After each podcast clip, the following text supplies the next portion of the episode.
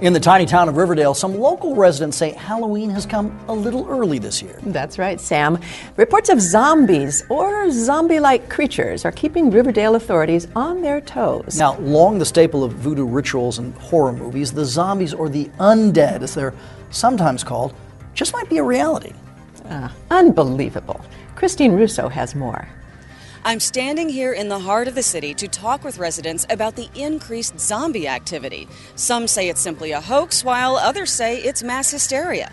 But everybody agrees it is frighteningly real. Los zombies en el cine. ¿Hay algo más que decir? Nos acompañan en este episodio Roberto Coria, Antonio Camarillo y Diego Menéndez. Bienvenidos a Cinemanet.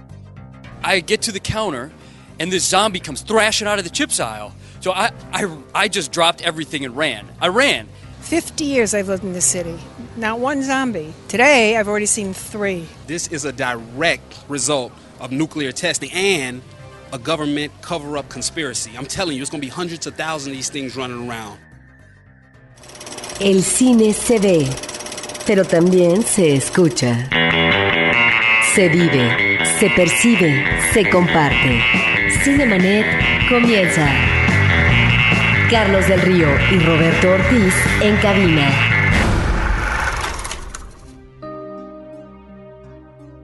What began as a few phone calls reporting suspicious behavior has turned into a torrent of reports of zombie activity all over the city. While city officials are trying to get a handle on what exactly is happening, people here in the city are saying there's no time, and to wait another moment to try and figure it out might be a moment too late. They came through the trees. At first, we thought they were they were kids playing a prank. I mean, they literally cannot be stopped. They just can't be stopped. We saw zombies in the park, and that is all my husband talks about. But they scare me. I want to get out of here. You know, this isn't the beginning. This is, this is the end. I really think so. The end.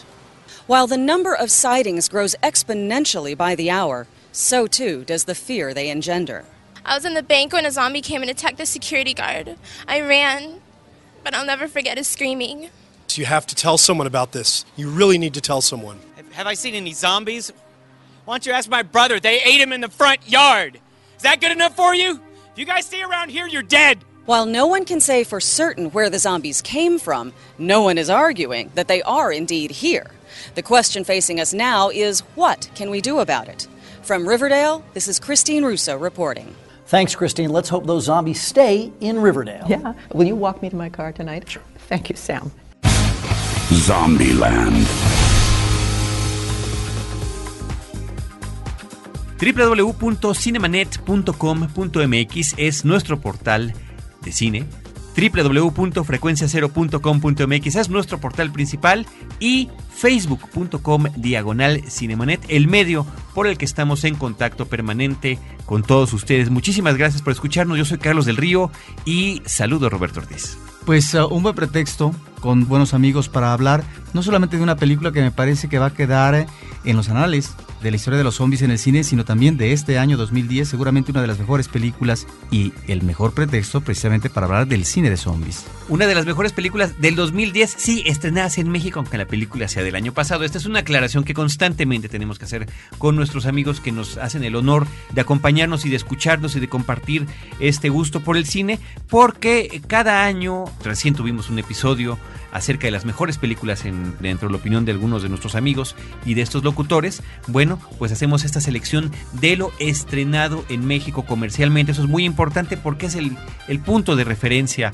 principal para que podamos estar hablando de películas que la mayoría haya tenido la oportunidad de ver. De verdad que muchas gracias por estarnos acompañando. Efectivamente, Zombieland, Tierra de Zombies, es el pretexto ideal para poder hablar de un subgénero en el cine que trata con los zombies, con la figura del zombie y qué mejor que dos de nuestros queridos amigos recurrentes estén aquí en esta ocasión, versados además en el tema. Saludo con mucho gusto y mucha honra de que nos acompañe Roberto Coria, de Testigos del Crimen. Roberto. Muchísimo gusto, querido Carlos, distinguidos amigos, eh, respetable público. Qué formal soné, ¿verdad?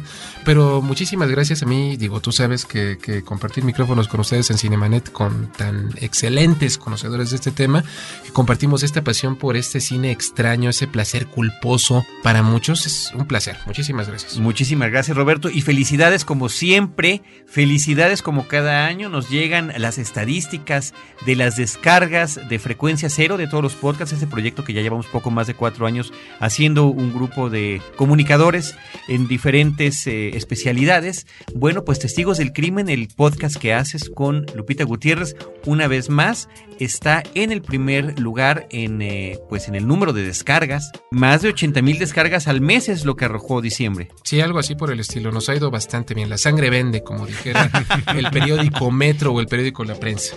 Tenemos 210 programas eh, que acabamos de grabar recientemente, así que pueden escucharnos www.testigosdelcrimen.com. Gracias por el comercial. Muy bien. Saludamos también a Antonio Camarillo, otro de nuestros queridos amigos, crítico de cine, que, este, bueno, ya lo saben ustedes, eh, colabora en la revista Cine Premier, escribe también en Fangoria, tanto en la versión impresa como en la versión de internet, y pues es una de las figuras que está a cargo del Festival Mórbido. Antonio, bienvenido. Carlos, como siempre, un gusto. Siempre digo lo mismo, yo sé, pero es que siempre me da gusto. El día que no me dé, tengan por seguro que no, este, lo diré, pero gracias por la invitación, como siempre. Es un gusto, ya lo dijo Roberto, qué gusto verte por acá, ya lo dijo Roberto, es un gusto compartir micrófonos y esta mesa con, con otros aficionados. Ah, te faltó decirlo esta vez, Carlitos, al cine de lo truculento. Al cine de lo truculento. Y para hablar de este cine de lo truculento, de este cine de zombies al que estamos dedicando este episodio, nos acompaña en esta ocasión Diego Menéndez, que, bueno, es una persona que está muy interesada y muy bien versada en el tema de zombies. Él no sale a la calle sin su libro de La guía de la sobrevivencia de los zombies. Diego, bienvenido. Gracias por invitarme. Me da gusto estar aquí. Gracias. Y bueno, entre todos estaremos platicando, decía yo, del gran pretexto que nos permite una película como Tierra de Zombies. Si quieren podemos arrancar con nuestras eh, observaciones sobre esa película. Roberto y yo ya lo platicamos en un episodio anterior cuando platicábamos estrenos, pero sí me gustaría, por ejemplo, Antonio, que nos dieras tu opinión de la película de Rubén Fleischer, que eh, pues realmente nos vino a sorprender. Fue una de las joyitas que presentó Mórbido el año pasado, estuvo en su programa y que ahora ya se estrenó comercialmente en México. Bueno, en efecto, la tuvimos en la edición de México Distrito Federal de, de y fue la, la, película más popular ese fin de semana. Fue un trancazo en realidad, era la sala que teníamos consistentemente llena. Y no es, vamos, extraño, se, se entiende perfectamente el por qué. Yo ya lo he platicado en otras ocasiones, de hecho este, hay por ahí un, una crítica en video de Cine Premier donde lo discutimos ahí varios colaboradores de la revista. Y bueno, resumiendo, a mí lo que me, me, me, parece fascinante y me parece delicioso, siempre un término culinario no está de más, una discusión sí. de zombies.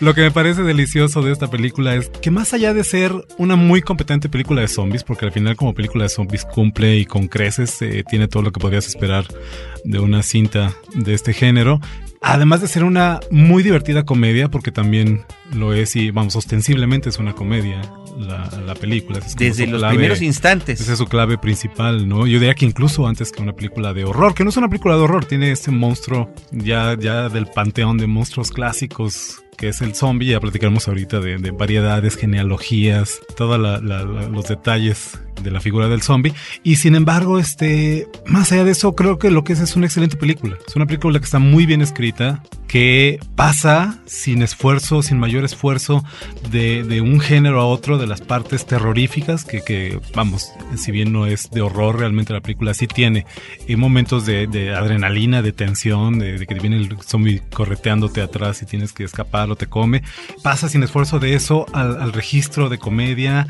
La película es, es conmovedora y es un buen drama cuando quiere serlo. Tiene sus momentos que, que, te, que te tocan, ¿no? Tiene, o los que la hayan ya visto sabrán a qué me refiero. ¿no? Tiene personajes muy ricos, muy bien escritos. El personaje de Woody Harrelson, sobre todo, creo que está muy bien manejado. Este tipo duro que tiene como un Twinkie, ¿no? Su corazoncito, su, su relleno cremoso en el fondo. Y vamos, esto es lo que para, para mí es, es, es, es un gusto, ¿no? Ver que una película aparentemente, bueno, así lo, lo, lo podría ver cualquier detractor del género, ¿no? Este, una película que aparentemente no, no tiene mayor trascendencia, pues, eh, eh, correctamente escrita, correctamente realizada, con una buena idea y, y con unos buenos personajes, pf, puede ser un trancazo y puede ser un- una gran experiencia, ¿no? Y una, sobre todo, una estupenda comedia. Una cosa que logra, me parece, de principio a fin la película y se convierte con esto, ya me dirán ustedes si están o no de acuerdo, en la gran comedia de zombies que podría o no esperarse. Teníamos Shaun of the Dead, que también es estupenda, Sí. pero me parece que esta llega a superarla Y tenemos- con creces, con un estilo además muy distinto. Tenemos también Return of the Living Dead, que también es, es también un poco una, una sátira, un poco este en, en clave de farsa, tal vez, del, del género de muertos vivientes. Y sin embargo, concuerdo completamente contigo, ¿no? Este, incluso Shaun of the Dead, a- a ese tipo de humor, que es un humor inglés, un poco Inglés, distinto, ¿no? sí. Pero, pero más allá de eso, sí, definitivamente creo que como comedia de zombies es, es la mejor que he visto. Fíjate que, que mencionas, Toño y Carlos, algo muy importante. Es una comedia, no es una parodia. Eso, eso es lo rico y sobre todo lo respetuoso, porque, por ejemplo, en Shaun of the Dead, en esta película británica que fue bautizada aquí en México como El Desesperar de los Muertos y que no tuvo una corrida comercial hasta donde recuerdo, sino que salió directamente al mercado del DVD, vemos en el fondo, en una historia muy inteligentemente construida, un ataque de zombies en eh, Londres. ¿Y, y cuál es la reacción de este nuevo héroe, el pobre diablo Sean, interpretado por Simon Peck? Maravilloso, yo creo que es uno de los eh, actores de comedia más brillantes de tiempos contemporáneos. Eh, seguramente has platicado mucho de él porque... Por- porque no solo actúa, sino porque también es creador. Exacto, ¿no? es Él está escribiendo, él está produciendo. guionista. Exactamente. Y, y vemos en el fondo un ataque de zombies. Y con el mismo respeto que, que ha sido instaurado en joyas eh, maravillosas de la, de la filmografía de zombies. Como puede ser la propia Noche de los Muertos Vivientes. Ya seguramente llegaremos a, a- a eso. Pero es una comedia inteligentemente presentada, eh, muy respetuosa de las convenciones a pesar de, de la forma en que llega a nosotros. Eh, no es una parodia que ridiculice a estos monstruos. Algunos alumnos dicen que los zombies son los primos estúpidos de los vampiros, eh, los que balbucean, los que gritan cerebros, etcétera. Es decir, no tienen el encanto de estos vampiros yuppies, fresas de, de crepúsculo, sino por el contrario, son, son criaturas atemorizantes que ya hemos platicado en otros espacios. Simbolizan algunos de los temores más elementales. A mí en lo personal son los que más me atemorizan. Perder el intelecto, perder el alma, perder Y la perder la vida. Estás muerto. obviamente. Sí. Entonces, eh, eso sería lo, lo primero que hay que rescatar de una película como Zombieland, que es eh, maravilloso. Ya te compartiré, este, luego te lo mando y los, te lo recomiendo a nuestros escuchas muchísimo que lo busquen en internet. Hay un ensayo flotando ahí en la red que se llama Los vampiros son monstruos de derecha, los zombies son monstruos de izquierda. Es, es una lectura que puede tener, es maravilloso, ¿sí? Ajá, te lo- luego te lo mando, ahorita Oh, lo platicamos más, ¿no? Pero, pero va por ahí completamente de acuerdo. Welcome to Zombieland. Hi, I'm Woody Harrelson. Uh, and I'm Jesse Eisenberg. And we're here to try out some taglines for our new movie, Zombieland. Uh, yeah, okay. Um, Zombieland, you're what's for dinner? Zombieland, guns for the whole family. Uh, okay. Um, Zombieland, a mind is a terrible thing to taste. Uh, Zombieland, the underwear you change could be your own. Zombieland. Diego, eh, tu opinión sobre Tierra de Zombies. Pues Tierra de Zombies o Zombieland me agradó bastante porque presenta zombies realistas. No son como en el Amanecer de los Muertos, que los zombies casi casi son como vampiros precisamente. Saltan de un edificio a otro, saltan sobre los coches. Aquí el zombie no tiene habilidades sobrehumanas. Entonces, por ejemplo, como lo vemos en la primera escena, que va el gordo corriendo, y el otro, pues lógicamente no está tan gordo y lo alcanza, es algo enteramente posible, ¿no? Bueno, tomando en cuenta lo posiblemente real de los zombies, esta película Zombieland se mantiene dentro de lo realista. ¿Qué les parece, Roberto? por favor, dar una Roberto. opinión. Carlitos. Por favor, yo también quiero hablar. Es la corrección, Roberto. Eh, eh, Sabes que todo esto que están diciendo me parece bien. Yo lo vería como espectador eh, en general del cine, que los zombies eh, argumentalmente, en términos del guion, me parece que es un mero pretexto. Es decir, entiendo lo que tú dices, eh, Roberto, de la cuestión del respeto en el manejo de la figura del eh, zombie, pero como está circunscrita la película más que en el terror, en la comedia, y es realmente una comedia extraordinaria.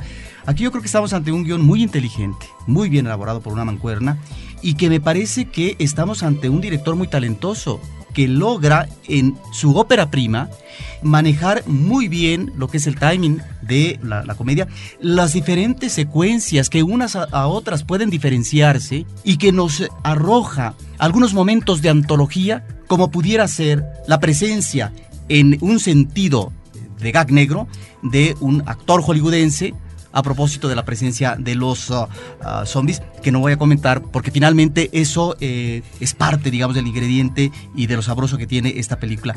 A mí precisamente lo que me gusta de esta película es que se desprende de lo que serían los personajes en primera instancia como zombies. Es más, ni siquiera el argumento se remite a lo que pudiera ser el origen del mal como tal, lo cual finalmente está bien, otras películas también así lo pueden manejar, y se aboca básicamente el guion, y el director lo sabe manejar con gran sensibilidad, a crear un universo humano, que es este cuarteto de dos mujeres, de dos hombres, en donde están perfectamente definidas obsesiones, inquietudes, en una situación extrema, que vive, si no el planeta, cuando menos Estados Unidos como territorio geográfico. Y ahí es donde creo que estamos ante esta pugna, este sinsabor, en esta especie de road movie, en donde finalmente quedan entrampados y donde comparten y a la vez se alejan en el viaje que tienen en una camioneta, me parece que estamos ante personajes que nos remiten necesariamente y de manera muy inteligente a la condición humana, Sí. a eh, lo que es la capacidad de manipulación del ser humano, a los egoísmos, a esta cuestión también eh, de eh, escaso o la forma de repeler la sociabilización, etcétera. Y eso es, me parece, lo rico y la forma como maneja el director la comedia. Yo pienso que estamos ante un director en ciernes que habrá que ver eh, con qué continúa. Porque es sorprendente cuando a él le han preguntado, bueno, ¿y cuáles son tus, tus antecedentes? Él dice que no realmente era un aficionado, un apasionado, un amante del cine de zombies. Pero vaya, qué bien asimila y de qué manera eh, maneja la comedia. ¿Por qué lo contrataron? Dice, tal vez porque yo propuse, y a lo mejor por eso finalmente se fijaron en mí, esta última secuencia que eh, se, se ubica en un centro de diversiones y demás, ¿no?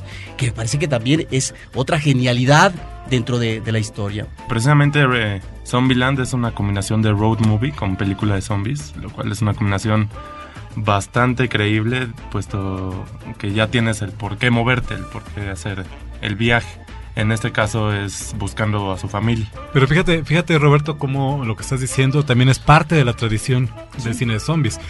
Tradicionalmente, y sobre todo las películas de George Romero son muy claras en ese sentido, el, el zombie es un pretexto argumental, es una circunstancia. ¿no? Exacto. Y, y ya desde La Noche de los Muertos Vivientes, la, la- la cinta del 68, Ujú. dirigida por Romero, el drama real, la, la- historia en realidad se está desarrollando dentro de esa casa con esos personajes Es un humanos. drama humano. Sí, es un, son Claro, dramas es- humanos. Aquí es en, el- en la clave de comedia. En las películas de, de Romero tiene siempre ese trasfondo social, ¿no? Mucho más marcado en la, en la primera secuela, Sí. en, en Dawn of the Dead. Y sin embargo, este, eh, yo lo considero parte de un, de la tradición, digamos, de este tipo de, de cine. Completamente de acuerdo. El zombie en este caso es un pretexto para cri- criticar a la sociedad. Y por eso digo que Roberto Ortiz es la corrección cinematográfica andante. Sí, yo quiero preguntarle a Roberto Coria, para que dejemos ahorita ya nuestro gran pretexto, que creo que está muy claro que a todos nos gustó Zombieland, Tierra de Zombies. Yo ya la tengo en, como dice Roberto, en las películas importantes de lo que será este año. Quiero ver cuál me puede llegar a sorprender y agradar de esa manera. ¿Qué es el zombie? Iremos eh, platicando cada uno de nosotros. ¿Qué es el zombie y cuál ha sido su incursión cinematográfica? Fíjate que es difícil definir al zombie. de- podemos encontrar sus raíces tal vez en las creencias afroantillanas. Vaya, es, es muy diferente el zombie que podemos observar en una película como White Zombie, bautizada aquí en español como La Legión de los Hombres sin Alma, de Victor Halperin de 1932, eh, porque tiene raíces en la tradición vudú, en esas creencias donde los muertos regresan por mandatos o por designios de ciertos magos, de ciertos brujos llamados Bokor, que pueden hacer reanimar a las personas que aparentemente han perdido la vida. Eso, eso no sé, esa misma fórmula la vamos a ver otra vez en, no sé, en 1988 en eh, La Serpiente y el Arco Iris, la película de Wes Craven, basada en los trabajos del etnobiólogo Wade Davis. Es un cuate acreditado en la comunidad científica con cierto prestigio. Entonces, el zombie que origina la tradición es este ser carente de voluntad, que va a estar sometido a eh, los designios de otra persona para realizar ciertos trabajos específicos, particularmente en las plantaciones, en los cultivos de caña eh, para extraer el azúcar en la región de Haití, hoy tan tristemente mencionada. sí. Sí, entonces lo que hace George Romero con la película que mencionó Antonio Camarillo en 1968 es eh, dejar completamente al aire eh, qué es lo que inició esta plaga, digamos, de zombies. No sabemos, en el subtexto se menciona un satélite, se menciona un virus, Venus. se, Ujú. menciona por ahí. Venus. Sí, entonces eso queda completamente abierto. Realmente es lo menos importante. ¿Qué Claro. fue lo que, que hizo esta revuelta? Y, y- y obviamente los resultados son nefastos.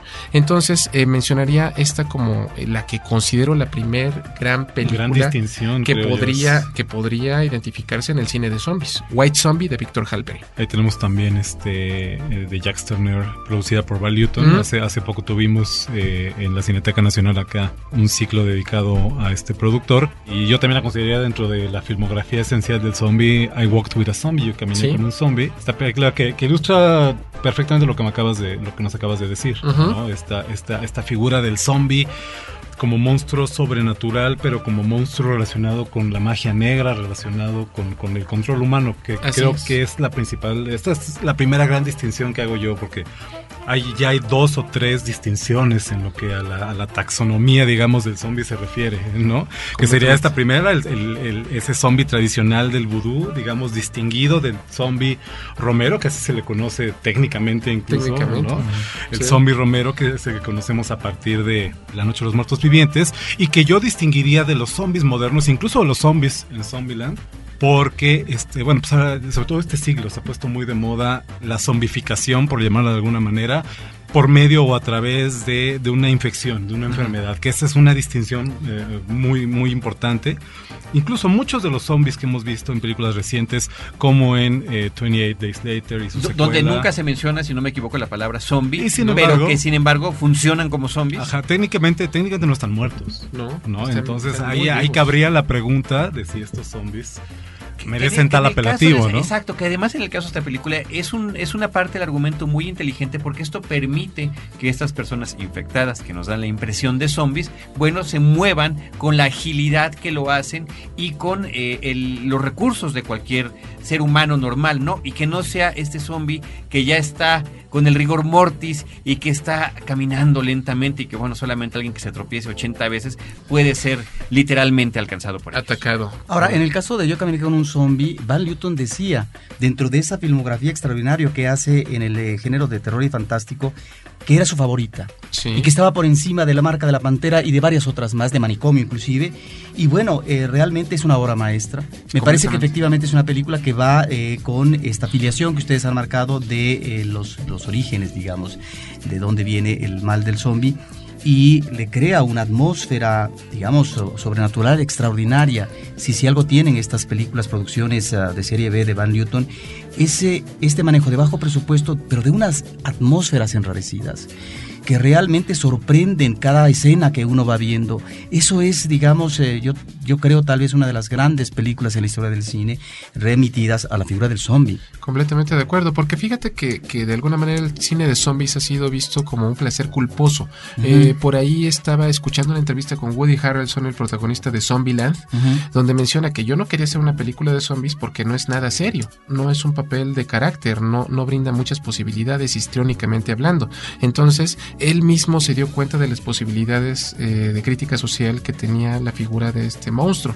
Entonces, por eso se, se dio la labor de hacer este tipo de películas. Pero qué curioso, ahorita que estás mencionando a este actor, que por cierto creo que es vegetariano, fíjate que... Le gusta- no sé si es vegetariano, pero, pero sí es, es muy cercano a, la- a las plantas, Sí. digamos. Sí, ¿no? Sí, por ejemplo, eh, mientras eh, duró la filmación, el director creo que no pudo probar leche, porque un poco así se lo sugirió el actor. El director de esta película aprovecha muy bien el manejo físico, no solamente gestual del personaje.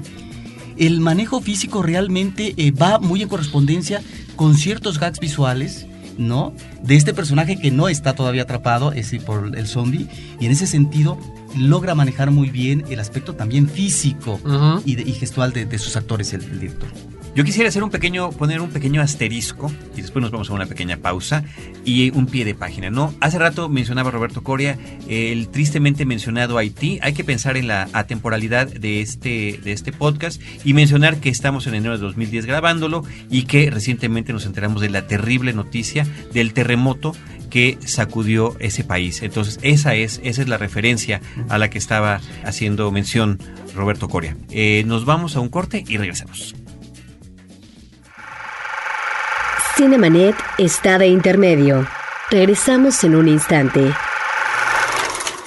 Tres extraños. One soul was about to be avenged. Una ciudad que no perdona. You believe in something strongly enough. Who's to say if it's real or not? Buscando una conexión.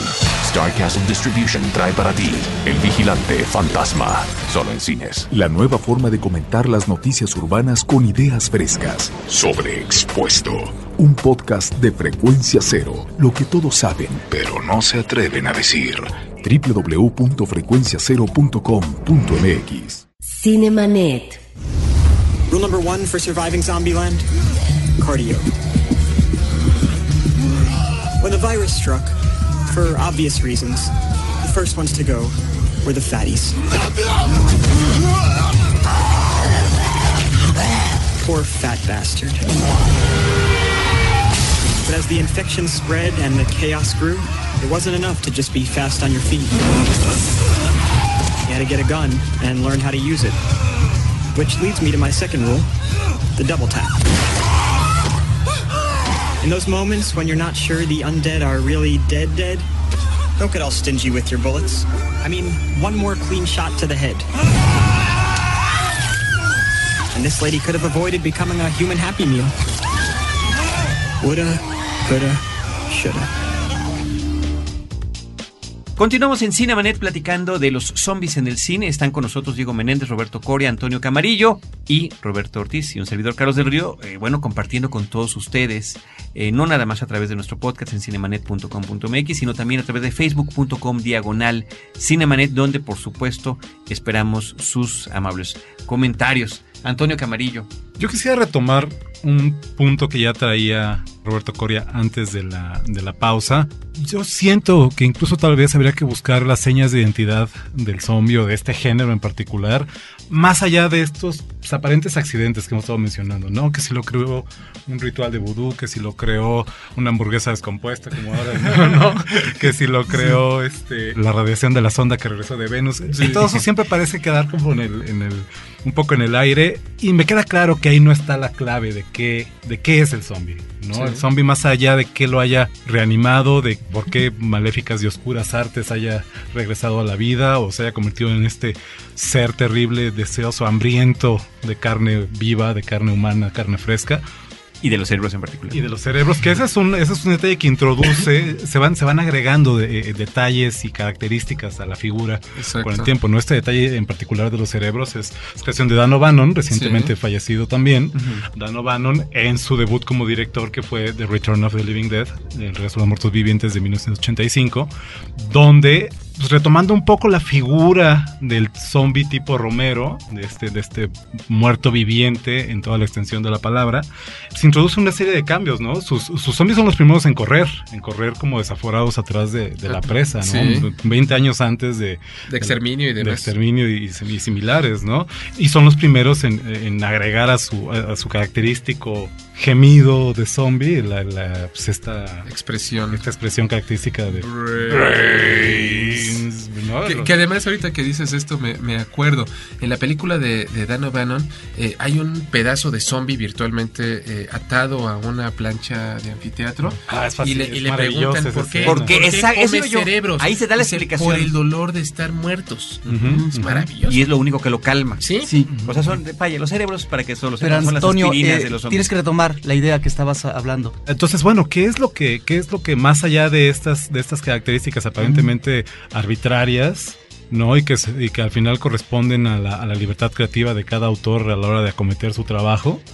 vienen, vienen siendo en, en esencia lo que es el zombie. Hace rato lo, lo empezabas a, a- a platicar, ¿no? ¿Por qué da miedo? Bueno, pues, a mí en lo particular el, el, el zombie me da miedo porque es un recordatorio, es la prueba viviente, válgase, de nuestra propia mortalidad, ¿no? Claro. Y es lo fascinante y que a mí, me disculparán por romántico, pero así lo veo, es lo que a mí me gusta del zombie tradicional, del zombie que se arrastra dolorosamente para alcanzar a su víctima. Dolorosa Esa- y lentamente. dolorosa y lentamente.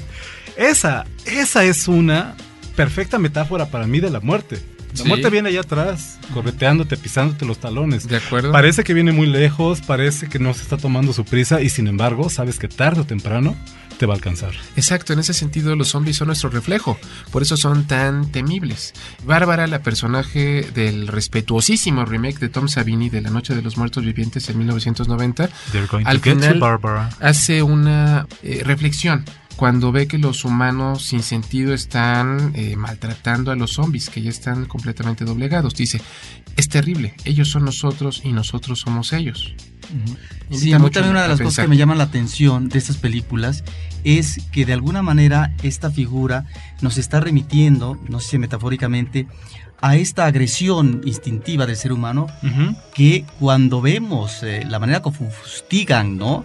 a los seres humanos, bueno, creo que estamos efectivamente nosotros ante nuestro vecino odioso, ante nuestro familiar ah, que no tiene muy buena relación con uno, etcétera. El hermano incómodo. El muerto y el arrimado. incómodo, El muerto y el arrimado que a los tres días aparecen. al tercer día, sí es cierto. Estamos ante esa situación, estamos externando, estamos ah, no realmente sacando a flote este instinto de agresividad, ¿no? Que eh, es en ese sentido muy delicioso cuando ve uno la forma, ¿verdad? Como logran matar a media humanidad. Naturaleza humana. Descubro en esta mesa de, de gente amante del cine de lo truculento varios ejemplares de la guía de sobrevivencia de los zombies de Max Brooks. Eh, Diego Menéndez es uno de los que trae este ejemplar. ¿Cuál es su utilidad, Diego? Eh, bueno, más que nada te explica el qué hacer, ¿no? Para empezar, el cómo identificar qué es un zombie, cuándo hay un ataque zombie. Ya después te empieza a explicar qué hacer, dónde ir, este, que de hecho es parte fundamental de las películas de zombies, el dónde vas a estar en el ataque. En un centro comercial, en el parque de diversiones, en tu casa, en el cementerio y tienes que huir, no sé. Te explica dónde ir, qué usar, cómo moverte. Lo que me agrada es que tiene casos históricos de zombies. De hecho hay dos, uno es en Chiapas y otro en Oaxaca. También te explica a los diferentes tipos de ataque de zombies, los grados, que la verdad si nos tocara uno aquí en el DF sería grado A, por el tamaño de población. Este, y bueno, también parte del miedo a los zombies es el miedo de qué hay después de la muerte.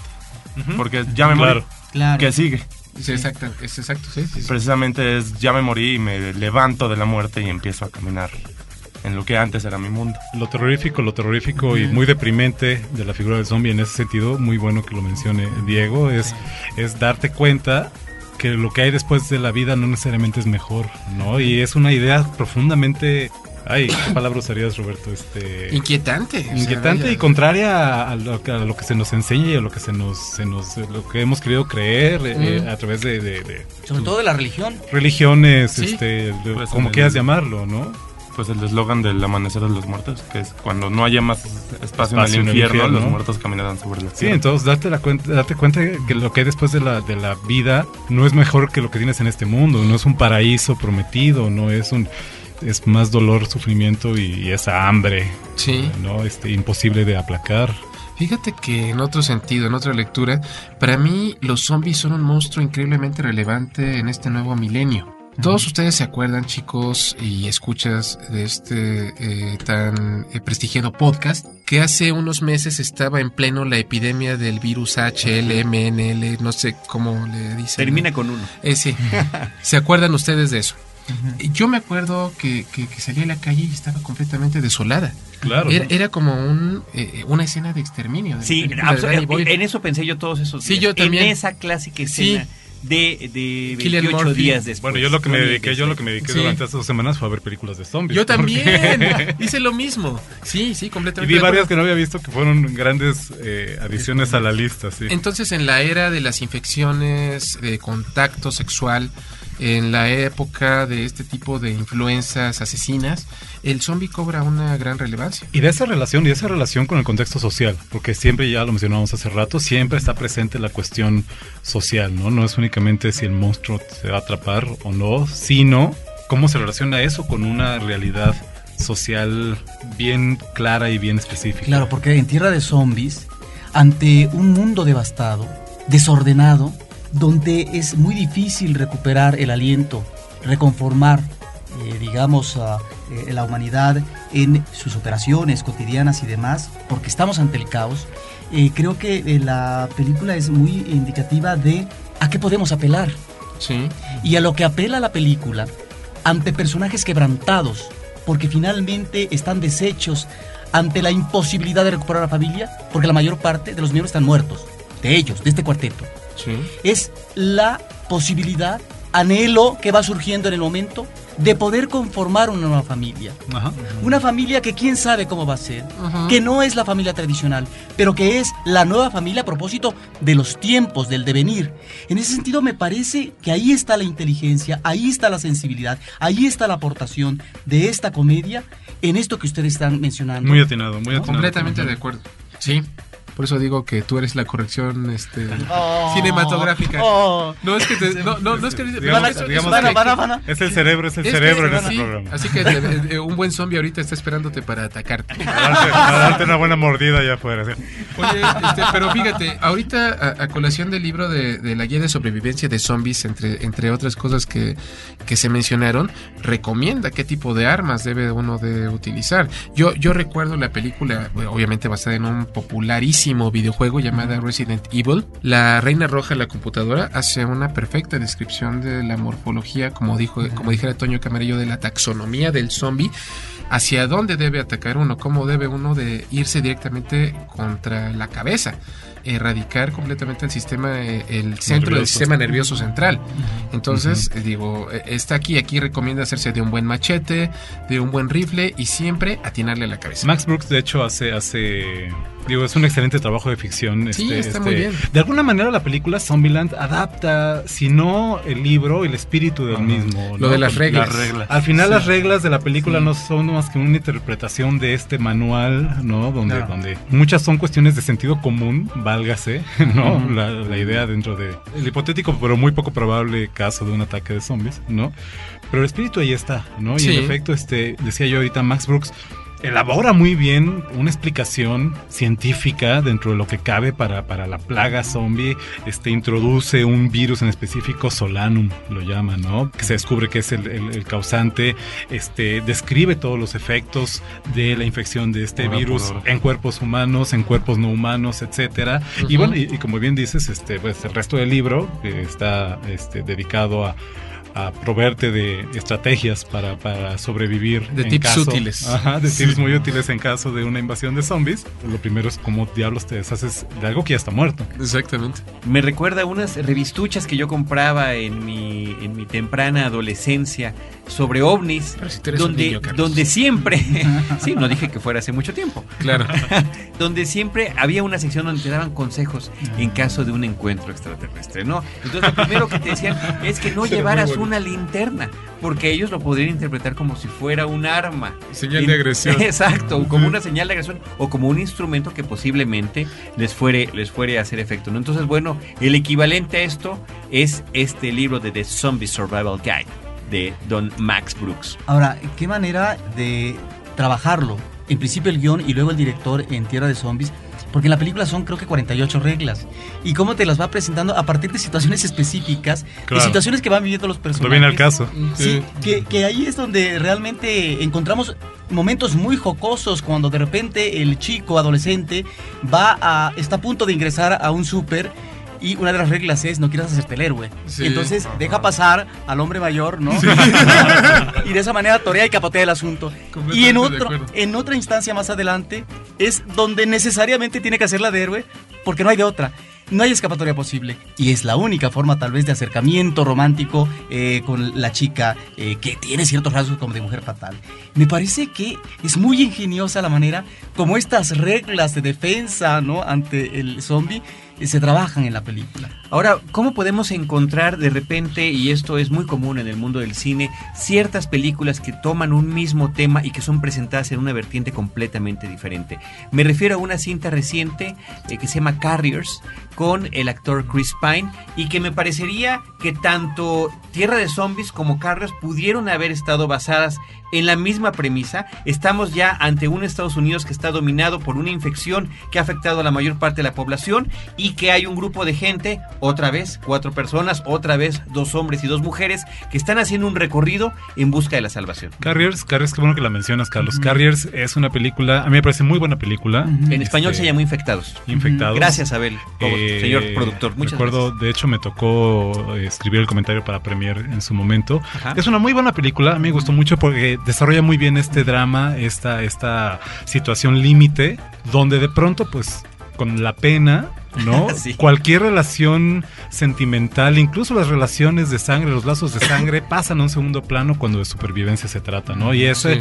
ese siendo uno de los temas principales del cine de zombies, pues es, una, es una idea a la que no hay que perderle la pista. Y sobre todo es una película, Carriers, que yo relaciono con dos películas que tal vez no parecían estar relacionadas con el cine de zombies y sin embargo a mí me parece que, que son antecedentes o, o- o forman parte de este canon con todo el derecho del mundo, que son las dos primeras películas de David Cronenberg.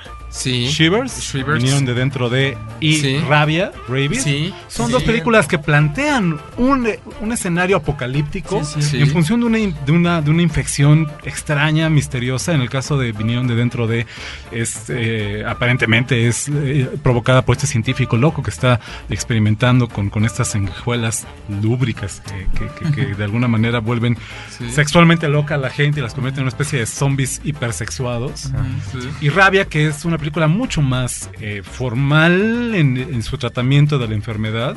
Ambas, obviamente, dentro de, de las obsesiones que caracterizan el trabajo de Cronenberg. El señor Cronenberg. Y que des- desarrolla perfectamente lo que hemos visto años después en películas como Carriers, en películas como 28 días después, en películas un poco como, como tal vez el remake de Dawn of the Dead, ¿no? Esta situación de infección que está diezmando a la población y a la que hay que hacerle frente con todo lo que ello implica. Claro.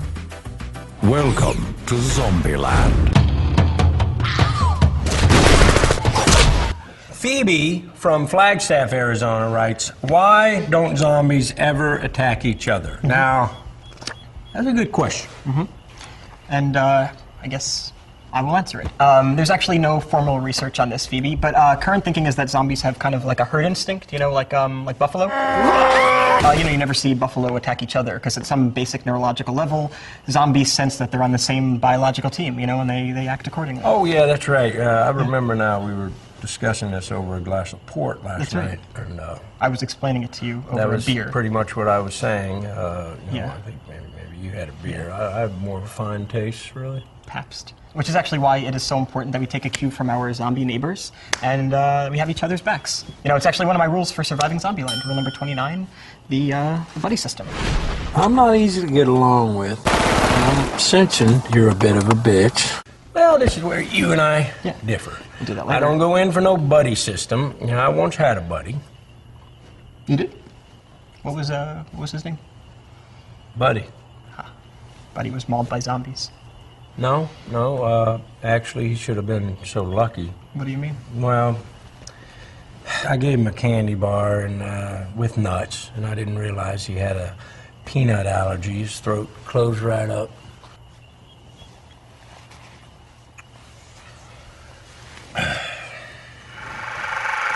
Cinemanet está de intermedio. Regresamos en un instante. Lo mejor del diseño y las artes gráficas lo encuentras solo en CMYK, un podcast de frecuencia cero. La vida vista desde el fascinante mundo de los colores. www.frecuenciacero.com.mx Ahora, diseñar y hospedar su página web será cosa de niños. En tan solo cinco pasos, hágalo usted mismo sin ser un experto en Internet. Ingrese a suempresa.com y active ahora mismo su plan. Suempresa.com líder de web hosting en México. Cinemanet. Hi, I'm Woody Harrelson. Uh, and I'm Jesse Eisenberg, and we're in the new movie called Zombieland. How about some advice for people living in a world of zombies? Uh, of course, um, pack your stain stick. Uh, SpaghettiOs are forever. You gotta love canned food. Right. Uh, it's a marathon, not a sprint. Unless it's a sprint, then you should sprint. That's good. Uh, save the last bullet for yourself. Oh, right. And um, also see Zombieland, because it's full of uh, helpful tips like this. Este libro que traigo yo, no, no has hecho mención, querido Carlos, No, ah, de Jesús favor. Palacios, que se llama Planeta Zombie, una videoguía rigurosa sobre los muertos vivientes. En su investigación, este autor menciona como un antecedente también, también notable la invasión de los secuestradores de cuerpos de Don Siegel, una película del 56. Es cierto que sabemos desde los primeros momentos del, del metraje que se trata de una invasión extraterrestre, del inicio.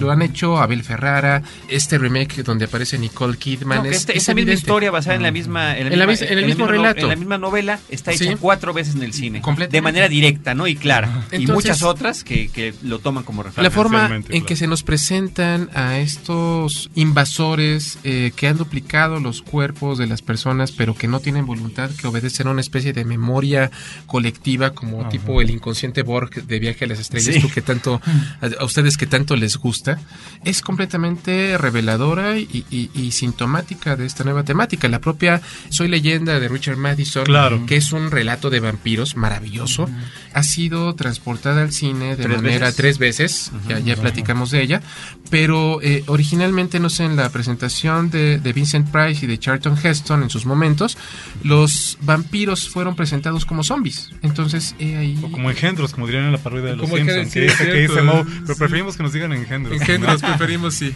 Sí, la, la- la corrección eh, política. Políticamente Sí. correcta. Antes, antes que nada. ¿no? Pueden ser leídas eh, de esa manera. No sé, hace rato mencionábamos eh, ya, ya como notable precursora, hay por ahí adaptaciones del eh, cuento de Edgar Allan Poe, El extraño caso del señor Valdemar.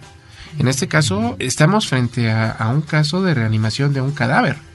También puede ser leído como cine de zombies, aquellas adaptaciones. A mí me gustaría, Roberto, antes de perder el hilo de lo que estabas diciendo ahorita, y antes de que pasáramos, que creo que sería muy divertido, a pasar revista a distintas películas. Nuestras películas favoritas. Las favoritas y las que, y las que, y- incluso las que no parecen de zombies, ¿no? Me gustaría no perder el hilo de lo que les platicaba hace rato. Esta, este ensayo, búsquenlo en internet, búsquenlo tal cual. Ah, sí. Este, los, Sí. los vampiros son monstruos de derecha, los, Los zombies zombies son monstruos de izquierda, izquierda, ¿no? sí, y te pasa, te pasa a ejemplificar cómo el vampiro, pues, digo, es clarísimo, ¿no? El vampiro, el, el vampiro es un monstruo de alcurnia. Sí, no sí. cualquiera es un vampiro. No. Tiene un estatus social, digamos, en la categoría de los monstruos bien clara. No es el paria que es el hombre lobo también, porque es la figura más trágica de los monstruos. completamente, ya decía Jorge Ibargüengoitia que, que todos los vampiros son bonitos. Claro, bueno, Sí. y, y sobre todo ahora, ¿no? Sobre todo ahora. Peor ahora, diría yo. Peor Diego. ahora. Porque en las originales, como Nosferatu, Nosferatu es un ser horrible, ¿no? Por supuesto. No es ningún galán ni nada. Por supuesto. Y sin embargo, la manera en que se ha venido a desarrollar la mitología del vampiro y se ha venido a codificar a lo largo, sobre todo de la historia del cine, que es donde más se ha pulido la, la figura del personaje, nos queda clarísimo que el vampiro es un monstruo de alcurnia, Sí. ¿no? Donde esta sed de sangre, pues no es nada más una característica del monstruo, Es es, un una, lujo. es una figura, no es una figura, es una metáfora muy poderosa de la línea de sangre. No cualquiera se convierte en vampiro, No. tienes que ser invitado a ese club. Y bueno, y lo estaba diciendo este ahorita Diego, ¿no? Todos los vampiros están bien vestidos, o están Sí. a la moda, o son cool de alguna manera. Son ¿no? fashion, sí. A diferencia del zombie, que el zombie es la masa, el zombie es, es la perrada, ¿no? El zombie es la, La pe- sí. ¿no? la, la- la más allá afuera de este mal vestidos, mal comidos, este Desarrapados. desarrapados, Golpeados. ¿no? No tiene nada de glamoroso convertirse en zombie, que eso se lo digan a Vela en este en Crepúsculo y él. No tiene nada de glamoroso convertirse en zombie, No. ¿no? Y vamos, pues eh, el valor metafórico social de cada uno de estos monstruos es clarísimo, ¿no? Y está, y está a la vista. Completamente de acuerdo. Bueno, también es el poder del zombie, el que tal vez sean lentos y torpes, pero son muchos. Exacto. No somos machos, pe- no somos machos, pero somos muchos. Y ahí, ahí mencionábamos Sí. antes del programa, este Roberto y yo, la genuina aportación de México a la mitología del zombie. Los zombies de Zaguayo. Claro. Sí, por supuesto. Pues sí. Se los debemos a Trino, donde quiera que se encuentre un saludo. Muy bien, pues ahora sí, ¿qué les parece si platicamos algunas de sus películas favoritas? De zombies, ¿quién dijo yo? A ver, Diego. Bueno, precisamente de las que más me han gustado eh, son las originales, las de La Noche de los Muertos Vivientes, las de Romero. La única que ya no me agradó tanto fue la de Tierra de... la de Land of the Dead. Sí. Esta, es tal vez la, la- Con Dennis la más convencional. Ajá, es como que, Esta vez la bueno, más ya ahí está de convencional, sí. Ajá. Y además yo creo que llegado el momento en que el señor Romero debería dedicarse a otra cosa. No, no, Dire of the Dead, que es la siguiente. Fíjate, es buenísima. Yo no la he visto. Es eh, y he escuchado cosas Cámara en horribles. mano. Ajá. Sí, sí, sí, sí, sí. Yo, yo, yo, fíjate que en ese sentido, eh, la primera rec de Jaume Balagueró y Paco Plaza, antes de que hicieran esta horrenda cosa de que lo transformaran todo en un dilema de, de- de exorcismos y demás, Ajá. que fue la segunda parte, la primera para mí era estupenda. Sí, la segunda es despreciable. Sí, sí, una decepción total. Una Además, decepción además de que total. tuvo su remake gringo. Eh, sí, cuarentena, con Que no- la que hermana no es de nada Dexter. malo, que no es nada malo. Que de hecho el cartel era la misma toma que el final. No, no, no, no, toda la película, toda la película es la misma, es la misma Sí, película. pero el cartel era así, lo mismo. Tal cual. Con Jennifer Carpenter, que es la hermana de- del popular asesino serial televisivo Dexter. Ajá. Pero bueno, la, la primera Rec, yo siempre la vi como una película de zombies, la sigo pensando Sí, como sí, una película es, de zombies, es. es. maravillosa. Eh, es una de las películas que verdaderamente eh, ha logrado asustarme en muchísimo tiempo. Eh, pero Roberto, así de manera clásica, ¿cuáles son tus recomendaciones La de Noche de películas los Muertos zombies? Vivientes, sin duda Es alguna. una joya, es una insuperable en joya. muchos sentidos. Digo, además Hasta por toda el la, remake. y además por toda Incluso la el remake, y el remake claro. es muy Sí, respetuoso, remake, muy lo De dirige Tom Savini. de Tom Savini de 1990, es respetuosísimo y añade algunas cuestiones interesantes, o sea, Bárbara, la protagonista ya Ajá. no es la chava tonta que, que se priva de miedo, ya es una chava combativa, ya es una chava que lucha por Sí, que no se queda catatónica toda la película. Sí, esa- eso es lo interesante y Pero- lo respetuoso del remake. Pero lo desde hace ya un rato. Este, lo- para mí lo más valioso y lo más atractivo de las películas de Romero, incluso de las de la- estas últimas dos que están un poco fuera de su, bueno, están fuera de la trilogía clásica y ya son un poco como agregados o la prueba de que Romero no puede escapar al De monstruo que él mismo creó, sí. creó, ¿no? En efecto, el remake de La Noche de los Muertos Vivientes actualiza no solamente la anécdota, la excusa argumental de la película, ¿Cuál? ¿El regreso? eh, el, ¿O no, el la remake? Noche de los Muertos El- Vivientes, el remake de del 1990. el remake- el remake de Savini, sino que además donde la primera película se atrevía a tocar temas bien delicados en, en mucho de su momento de esas finales de los 60 sumamente tumultuosos y, y- y tiempos bien difíciles y bien complicados, pues donde Romero se había atrevido a, a poner un protagonista negro en su película, algo ya lo platicamos en algún este episodio sobre Star Trek y Jura y estas cosas, algo muy atrevido para su tiempo.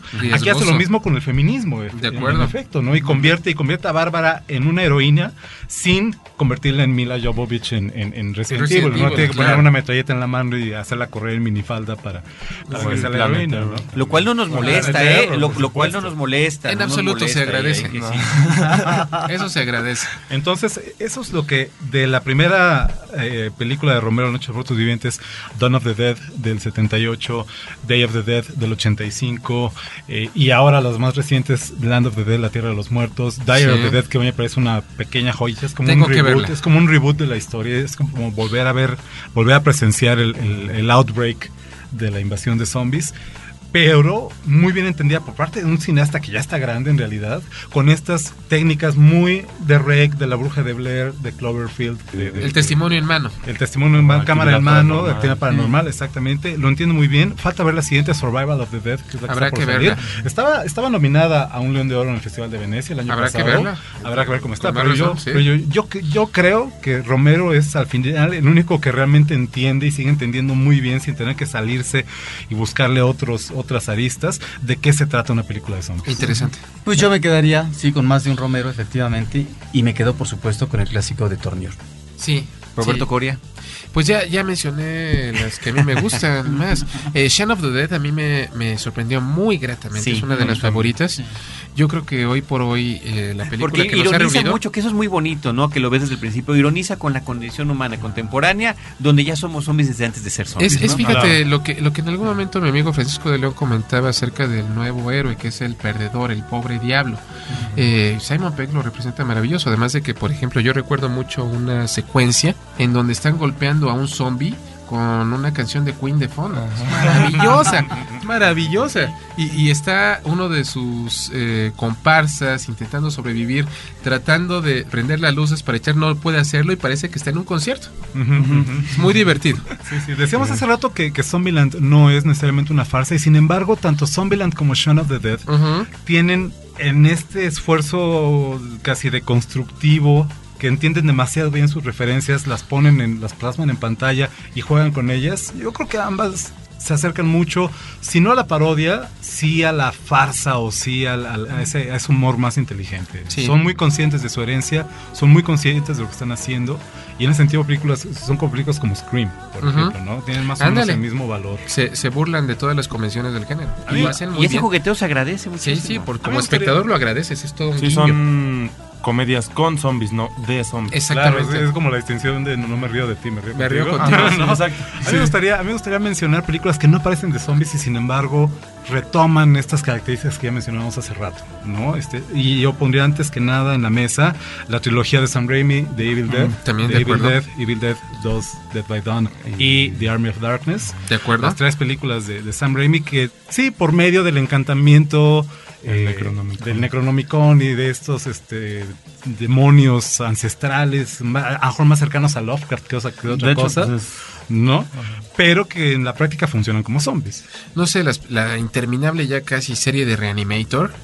También. Reanimator es otra Digo, película, Herbert, basada en el cuento de Lovecraft, de, de H.P. Lovecraft, Herbert West, Reanimador.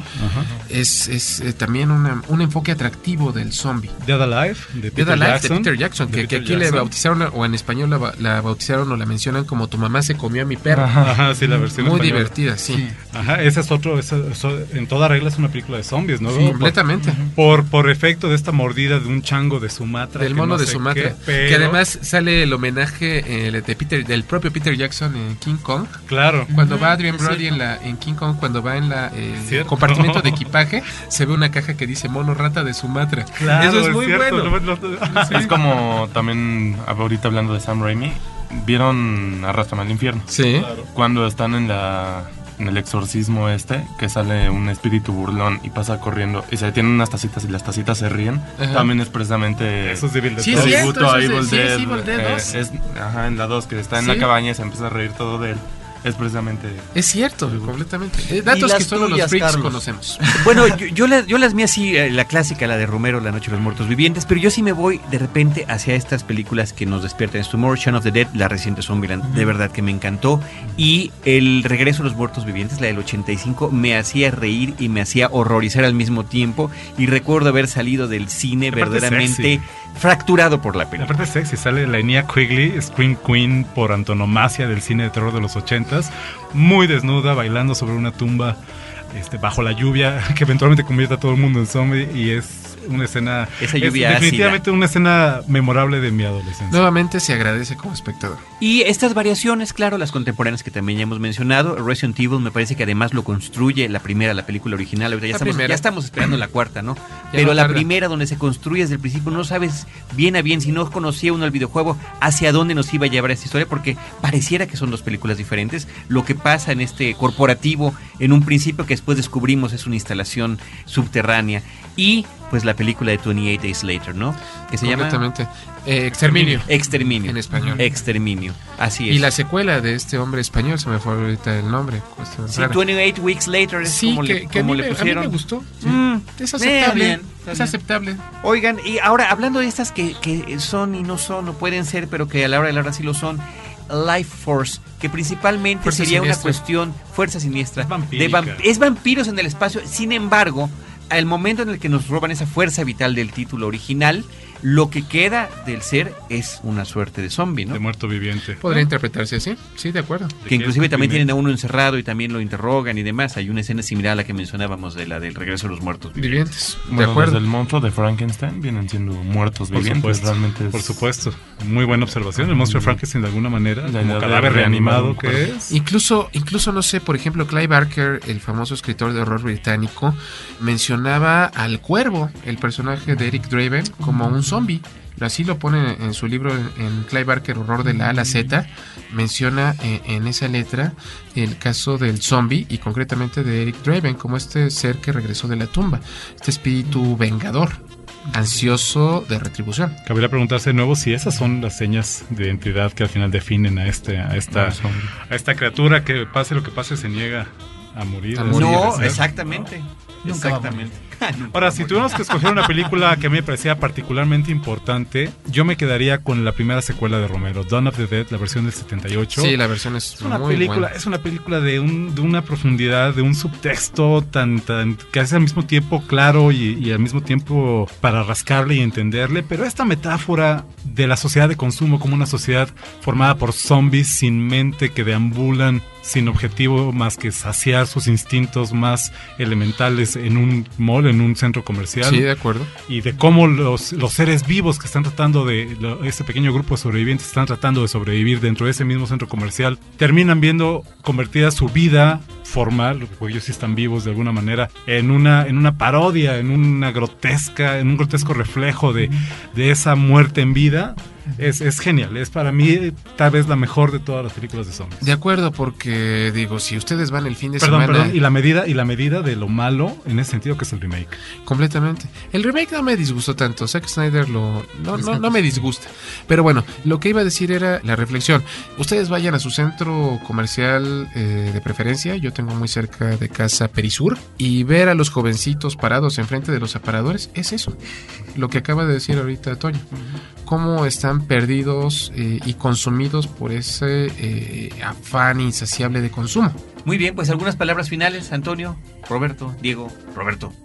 Larga muerte al cine de zombies, ¿no? Muy bien. Sí, yo, yo le auguro una presencia fílmica exitosa. Yo creo que películas como la que hoy nos reúne demuestra la perdurabilidad del mito, demuestra la vigencia del monstruo en este nuevo milenio y sobre todo eh, demuestra que no solo es rentable eh, monetariamente hablando, porque Zombieland ha arrojado una cantidad obscena de dinero en las taquillas. Aquí no ido muy bien, ¿eh? Aquí Sí. en México no le ha ido muy bien. Ah, no le ha ido muy bien en México, no sé. En Estados Unidos sé que le, ha ido- que le fue bastante bien, que digo, lo cual asegura una, una auténtica franquicia. Sí, sí, ya está en su In the Works, la segunda Muy- parte. Lo esperamos. Pues muy bien. Este, no, pues yo salgo bastante contento de encontrar gente que también aprecie los zombies como yo. Perdón, no puedo terminar sin mencionar una de las películas de zombies más extrañas y bizarras que he visto en la vida. La tuvieron en Fico hace tres años. Otro el Zombie, una película alemana sobre un zombie gay que deambula las calles de, no recuerdo qué ciudad de Alemania es, pues buscando pistas de su pasado en vida, el amor, evidentemente, y que es utilizado por una chava que está haciendo un documental sobre los zombies para que actúe en él sin sospechar que en realidad sí es un zombie, que de- definitivamente la pondría en la lista de las películas más extrañas, no solamente de zombies, sino en general que he visto alguna vez. Si para extrañezas vamos, mi amiga Cassandra Vicario me presentó la película llamada Stacy, una película que si mal no recuerdo es japonesa, donde son un pequeño grupito de niñas que se convierten en zombies y aparece por ahí el escuadrón Romero asesinando a los zombies. Es muy divertida. Otra, no sé, una película Bueno, no, no de... mencionamos Versus, Versus de, de- ¿cómo se llama este cineasta oriental? Se me fue ahorita el nombre. Es el director, es el director de, de, de Midnight Meat Train, la adaptación de, de Clive Barker. Clive Barker. Que también es una película de zombies. Bueno, pero ya volvimos a empezar, ¿no? Sí, ya, volvimos a estamos empezar. terminando ya. Hay, hay Ya una cosa que se llama las, las noches eróticas de los muertos vivientes rápido, donde una pareja va huyendo de, de unos zombies, casualmente corre y cruza accidentalmente un cementerio, ven una lápida vacía y aprovechan este, la situación para ponerse a hacer cosas bastante indecorosas. Es una película pornográfica. Entonces los alcanzan los, los zombies. Es, es muy divertido. Bueno, como, como buen zombie, el, el- el programa se acaba y se vuelve a levantar. Sí, ya vamos, o sea. Bueno, ya nada más dentro de películas extrañas de zombies, una que es Night of the Chicken Dead. O algo Ah. así que es en una pollería, no recuerdo por qué. Es la de Troma, ¿no? Poltergeist. Ajá. Sí. Sí, está, la verdad, medio grotesca. A mí Pues larga vida, larga vida a los zombies. O larga muerte, ya dijimos. O yo diría larga vida en términos, digamos, eh, cinematográficos. Y por lo tanto hay un dato esperanzador, cuando menos en Estados Unidos. Eh, La película tuvo un costo de 24 millones de dólares. El primer fin de semana de exhibición en Estados Unidos se recuperó esa cantidad. Claro. Ha sido una película exitosísima y bueno, ahí está la constancia de que finalmente esta temática atrae, esta figura realmente tiene su público. Está más viva, está más viva que nunca, ¿no? Está más viva que nunca. y cómo ha logrado que tengamos toda esta charla, de verdad muy agradable. Yo quiero dar las gracias a todos y cada uno de ustedes, los que nos escuchan y los que nos han acompañado en esta mesa a compartir, qué curioso, una pasión por los zombies. Antonio Camarillo. Gracias, Carlos, Roberto, Roberto, este, Diego, muchísimas gracias, un gusto como siempre. Roberto Coria. Un placer compartir la mesa con ustedes y es bueno, como decía Diego, ver que no somos los únicos freaks sobre la Tierra. Diego Menéndez. También gracias por la charla, muy amena. Pues muchas gracias, Roberto Ortiz, un servidor Carlos del Río, nuestro productor Abel Cobos, Paulina Villavicencio y Celeste North, todos del equipo de Cinemanet, les agradecemos su atención, les recordamos, insistimos mucho, facebook.com diagonal cinemanet, nuestra forma de estar permanentemente en contacto con ustedes, recibimos y compartimos y además lo que más nos gusta que se arme este foro entre los propios cinéfilos a través de, de ese espacio que tenemos, bueno pues lo dejamos para que sigamos compartiendo el cine aquí en cinemanet.com.mx, lo pueden descargar en iTunes, lo pueden escuchar en línea, en fin, nosotros aquí los estaremos esperando en el próximo episodio con cine, cine y más cine. Cinemanet termina por hoy. Más cine en Cinemanet. Frecuencia Cero, Digital Media Network, www.frecuenciacero.com.mx. Pioneros del podcast en México.